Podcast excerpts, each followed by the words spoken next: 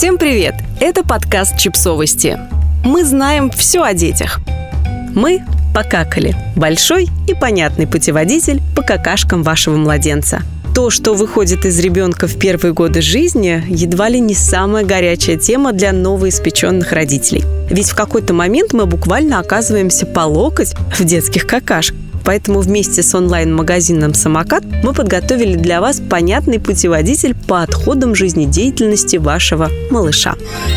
Впервые ваш ребенок покакает в течение суток. Если этого не случилось, обратитесь к неонатологу. Эту густую темную массу многие матери сравнивают с гудроном. Они похожи и по виду, и по консистенции. Но называется это меконий. Он может выходить из организма от 1 до 3 дней после появления ребенка на свет.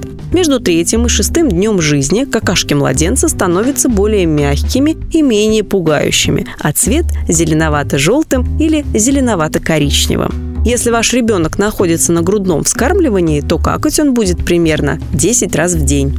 Если на искусственном – всего пару раз. Да и сами какашки будут отличаться от молочных более темным цветом, более густой консистенцией и более резким запахом. Следы мекония должны полностью исчезнуть из стула малыша на пятый-шестой день жизни. Если вы кормите грудью, цвет какашек станет горчично-желтым, но может меняться от оранжевого до зеленоватого. Запах у таких какашек едва уловим, а по консистенции они напоминают густую сметану, омлет или горчицу. При искусственном вскармливании стул будет плотнее. Цвет его варьируется от песочного до коричневого, а по консистенции он похож на зубную пасту. А при смешанном вы можете увидеть этакий микс этих двух вариантов. Бывают и другие цвета, которые не должны вас пугать. Темно-желтый, зеленый с пенкой, темно-зеленый, зеленовато-коричневый, коричневый или оранжевый. Если цвет кала красный, бордовый, серый, белый или черный, то стоит обратиться к педиатру. А при появлении стула серебристого оттенка, винно-красного, темно-бордового или малинового с гелевой текстурой, обращайтесь к врачу как можно скорее. Посмотреть всю палитру и причины того или иного цвета вы можете в нашем новом гиде. Ссылка на него есть в описании к подкасту. После введения прикорма какать младенец станет реже и гуще. Цвет и запах какашек тоже изменится. И не пугайтесь, если в них будут кусочки пищи. Это нормально. На шестой неделе жизни ребенок на грудном вскармливании может не какать по несколько дней. Не беспокойтесь. Если младенец хорошо ест, спит, нормально себя чувствует, с ним все в порядке. А когда он краснеет, кряхтит и плачет при попытке покакать, это может быть признаком запора. Сам кал в таком случае похож на горошинки или камушки. Он сухой, и твердый. Рекомендуется добавить в рацион жидкости. Если кормите грудью, прикладывайте ребенка почаще. А если смесью, проверьте, насколько хорошо вы соблюдаете правила ее приготовления.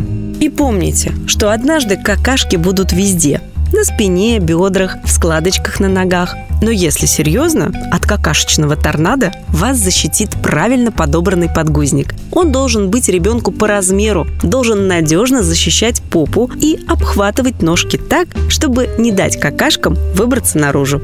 Если вы ищете надежные подгузники для своего малыша, присмотритесь к новинке от самоката. Он уже давно ассоциируется не только с доставкой продуктов, сколько с заботой и помощью, в том числе и нам, родителям.